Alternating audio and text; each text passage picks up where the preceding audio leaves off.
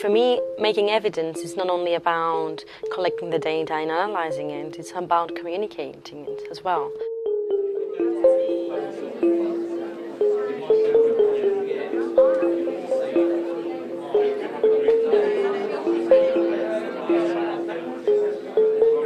This is the third year that we have been running it, and this year it's going really, really well.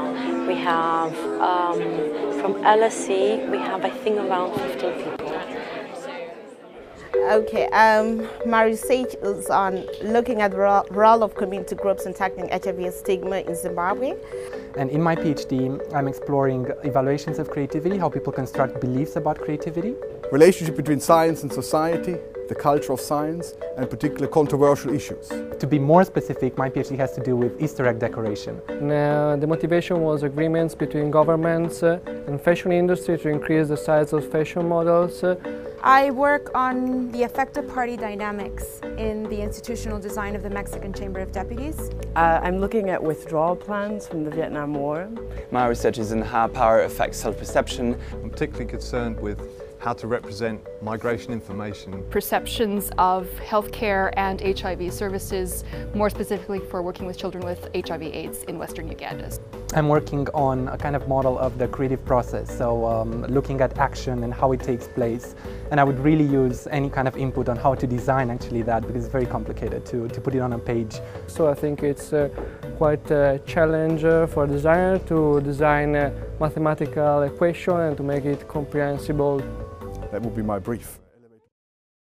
I'm Penny Hilton and I'm course director on graphic moving image at the London College of Communication.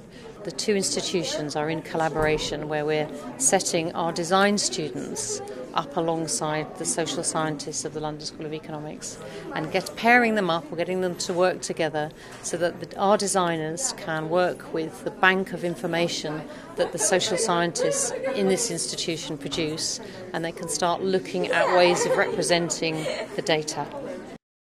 Basically, as, as social scientists, we are trained mostly to collect data and conduct research but we don't really spend a lot of time in in presenting this data and communicating this data in uh, uh, in other ways apart from writing. Uh, because writing is the main medium of communication for us.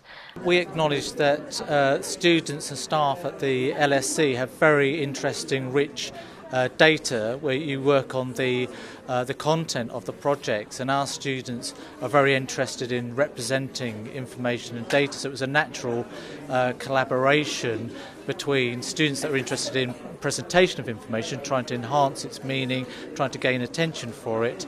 Um, uh, with with students at, at, your end at the LSE that are interested in, in credible information but aren't maybe necessarily uh, thinking through um, how that's going to be represented um, so we thought we, you know, we had a project at the uh, LCC, which is uh, called an elective, which is a four-day workshop. We thought the content from the LSE students would be ideal uh, for that situation.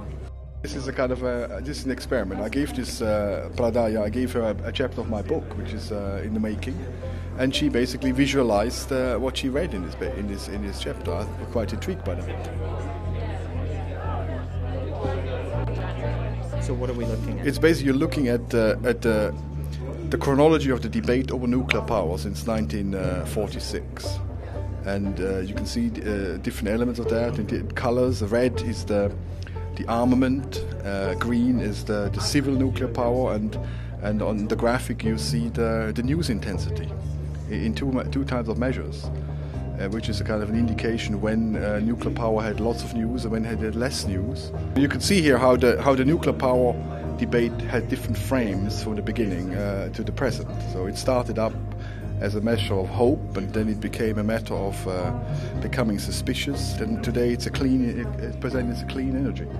So this is kind of changing over time, and um, it's kind of it's, it's a map of, of the public discourse. The purpose is not to turn social scientists into graphic designers and graphic designers into you know social scientists, but rather foster you know this collaboration, how we can help each other maximize you know the benefits out of our work. People are not really interested in data visualization because it's part of the research culture. We are not trained in um, you know in in thinking about our data in that way, and what more we can do with the research that we have. Information design um, has you know, been used you know, centuries before, and often not by, say, designers, but by uh, people that needed to, visualise a problem in order to understand it. So, one very good example would be uh, Florence Nightingale's polar map or Dr. John Snow's uh, cholera map of London. In order to present a case to government or the local authorities, they would have to visualize the idea first of all in order to understand it, in order to present it.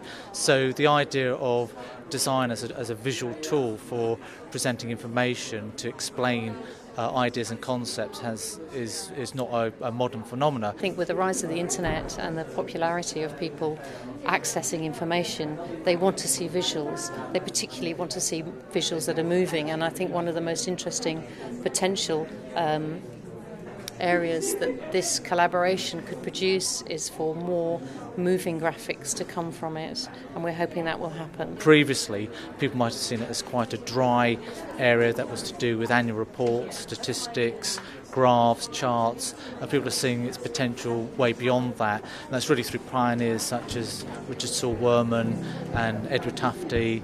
Um, you know, people like that that have kind of uh, introduced the importance but also the visual power of uh, information design. We study a lot of important, you know, social phenomena, and there's a lot of research going on, but it needs to be, you know, better communicated. I think that we have a responsibility to do that.